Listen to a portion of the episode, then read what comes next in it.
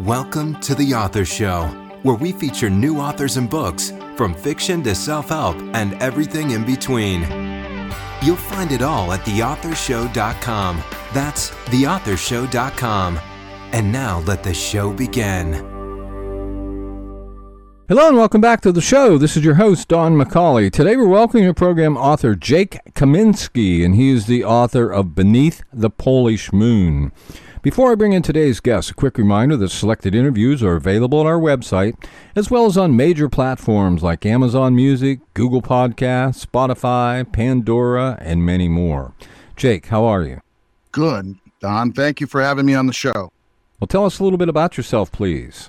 Well, I'm a retired police officer, a police lieutenant. I ran undercover drug operations in Miami and South America for most of my career. After that, I went to work for the State Department as a diplomat, working in post war Bosnia, advising on matters of organized crime, drug trafficking, human trafficking, things of that nature. So tell us about your book. Okay, this is a story about Luke Karpinski, a young boy growing up in a Polish neighborhood circa 1960. We follow the adventures of him and his buddies as they go on unbelievable adventures, something maybe it wouldn't happen today. It then proceeds to follow Luke as he becomes a Miami cop, a street hardened undercover cop later in his life. And we follow his career as he loses his humanity to a certain degree. But then we follow both timelines come together and we start to see he gets a chance to go back to Milwaukee. He goes back to search for something that he seems he's lost forever. And that's where we find that perhaps he finds a certain magic that he never thought he could ever find. So, who did you write your book for specifically? Who's your target audience here?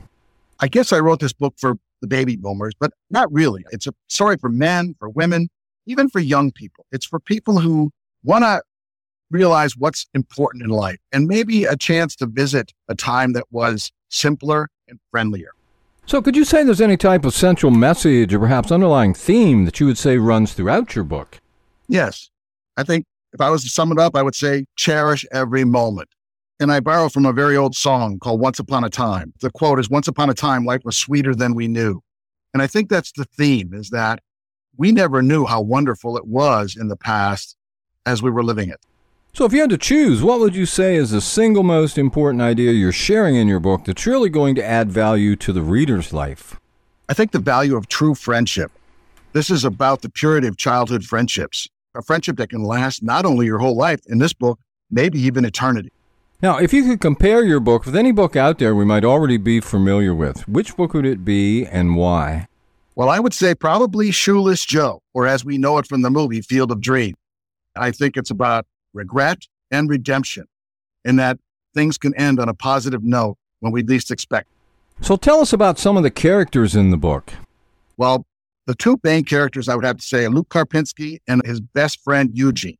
And they are really the underlying theme that runs through the entire book. A friendship that was cut short when the boys moved away from each other, but never left Luke's mind and left his heart. And their everlasting friendship, something that was formed before they became adults, before they discovered women, before they discovered uh, jobs. They didn't have anything but pure friendship. And it comes through the entire book, even during the gritty scenes in Miami. Feel that it's always that Eugene is always there, even though he's long since passed away.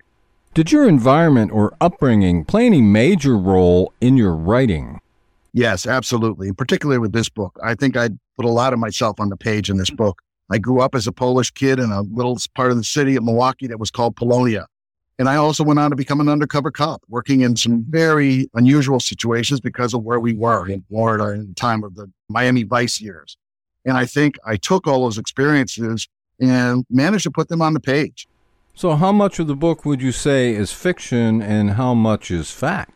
Well, I would say, especially the boyhood stories are, they're all fiction, but they're based on true events. There was so much fun writing those because it was recalling events that I had as a child. And the boys had a lot of the characteristics of my friends, particularly the Eugene character.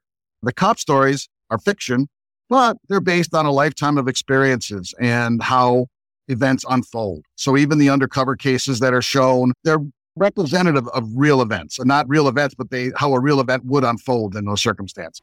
So, what can you tell us about this genre and why you decided to write in this genre? Truthfully, I can honestly say it sounds strange, but my first book, Shadow Wolves, was an action thriller about fighting the Mexican drug cartel. This story kept coming in my head. And I was actually in the middle of writing the sequel to Shadow Wolves, but I had to write this story.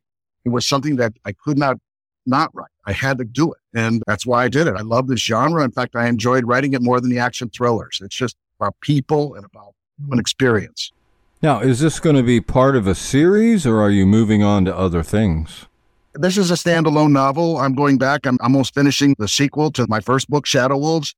And it was quite a change to go back to a hard, gritty drug saga after writing this book, because this book was more of a feel good. So, what's been your most rewarding experience since publishing your book? I recently held a book signing. I actually went back to Milwaukee. We had a great turnout, about 80 people, which I'm still pretty new to this, but 80 people seemed like a million people to me. And people would stand up, men and women, and they were so touched by the childhood stories that they wanted to share their own story. And even though we were 80 people that didn't know each other, it was so rewarding because it was like a giant family reunion because we were all remembering things like the, the corner bakery or the corner grocery or the ability for kids to move around without parents hovering over them. And everybody just loved sharing those stories. So, how would you describe the writing style you're using here? I had some help. I do a little consulting in LA on movie scripts, and I had some really good advice that how to describe a scene. And I think that I've gotten fairly good. I think I spent a lot of time setting the scene, drawing the reader into the world I'm describing, and also developing my characters so that readers get a connection to them. And for me as a reader, I like the one I can't wait to get back to a book that takes me to a different place in time. And I think, I hope that that's been the case. I've had several people write me say they read it in one sitting because they didn't want to leave that world. I think that's what I've done with this book. Speaking of characters, are they pure fiction or did you draw from people you know in real life? With the boys, particularly, I drew from people I knew in real life. I mean, honestly, I felt like there were times during this book that they helped me write it. And uh, that's true. When I would read aloud for some book readings, it's hard to believe that I wrote it because it felt like the boys were in the room giving me the dialogue and helping remember the adventures. Now, if you had to choose, would you say you're more of a character artist or more a plot driven writer? I think character. Even in my action thriller, I'm a character writer. I think the characters, for me, in my little limited experience, the characters help me write the story. I mean, their strengths or their weaknesses almost tell me where the story should go next. So I definitely would say I'm a character writer. So, how do you get inspired to write?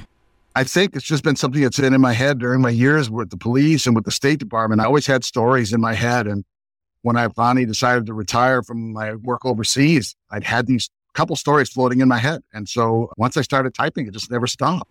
So, if you could have one thing happen with any of your books, what would that one thing be? Well, of course, I'd love that for it to become a bestseller. Who doesn't want that to happen? But I'm realistic. Maybe I came to this game a little late. But I think I want as many people to read this story particularly as possible. I think it tells some universal things and it seems to connect with everybody who's read it, including professional critics. I think it's done well. I mean, it's not a bestseller yet, but I'd like for people to read it more than anything else. Are you working on anything else at this point? Yes, just my next book, uh, which is a sequel to Shadow Wolves. And I'm doing some other technical consulting on some TV and movie projects, but nothing that's up for grabs yet. But that's about what I'm doing right now. So, in your opinion, who should buy your book? I think anyone who's one nostalgic for the old days because it sure points paints a really good picture of the old days of what it was like. Because when I tell people in the audience, you know, when I'm talking at a book signing, this is back not so long ago when we all liked each other and when anything seemed, seemed possible. And I think people who long for that, but also people who like a good action adventure because the police stories are realistic. They're exactly how it feels to be a police officer. And it also shows how you know, police officers become dehumanized to a degree because they see so much bad stuff for so many years. So I think people that are interested in police stories and in nostalgia and maybe a little bit of magic. And towards the end of the book, there's a very magical ending. And I think that's something else that incurable romantics, men and women, will really appreciate. Men have really been touched by this, but women as well. Do you have a website? Yes, I do. It's www.jakekaminski.net. Could you spell that for us, please? Yes. J A K E K A M I N S K I. Well, this has been just great. Our guest today has been Jake Kaminski, and he's the author of Beneath the Polish Moon. Jake, thanks very much for being with us today. Well, thanks for having me, Don. I really enjoyed it. This is Don McCauley wrapping up another edition of the Author Show. Go out there, buy the book today, and please share this interview with your friends so that they too have the opportunity to discover our guests and their work. The Author Show can be accessed at any time at theauthorshow.com. And whether you're an author who would like to be featured or a reader in search of new books to read, The Author Show is a great place to start. Check us daily as we continue to introduce wonderful authors of very interesting books on The Author Show. Thanks for listening to The Author Show. Find out more about authors and their work at theauthorshow.com. Theauthorshow.com. Tune in next time to another great author on The Author Show.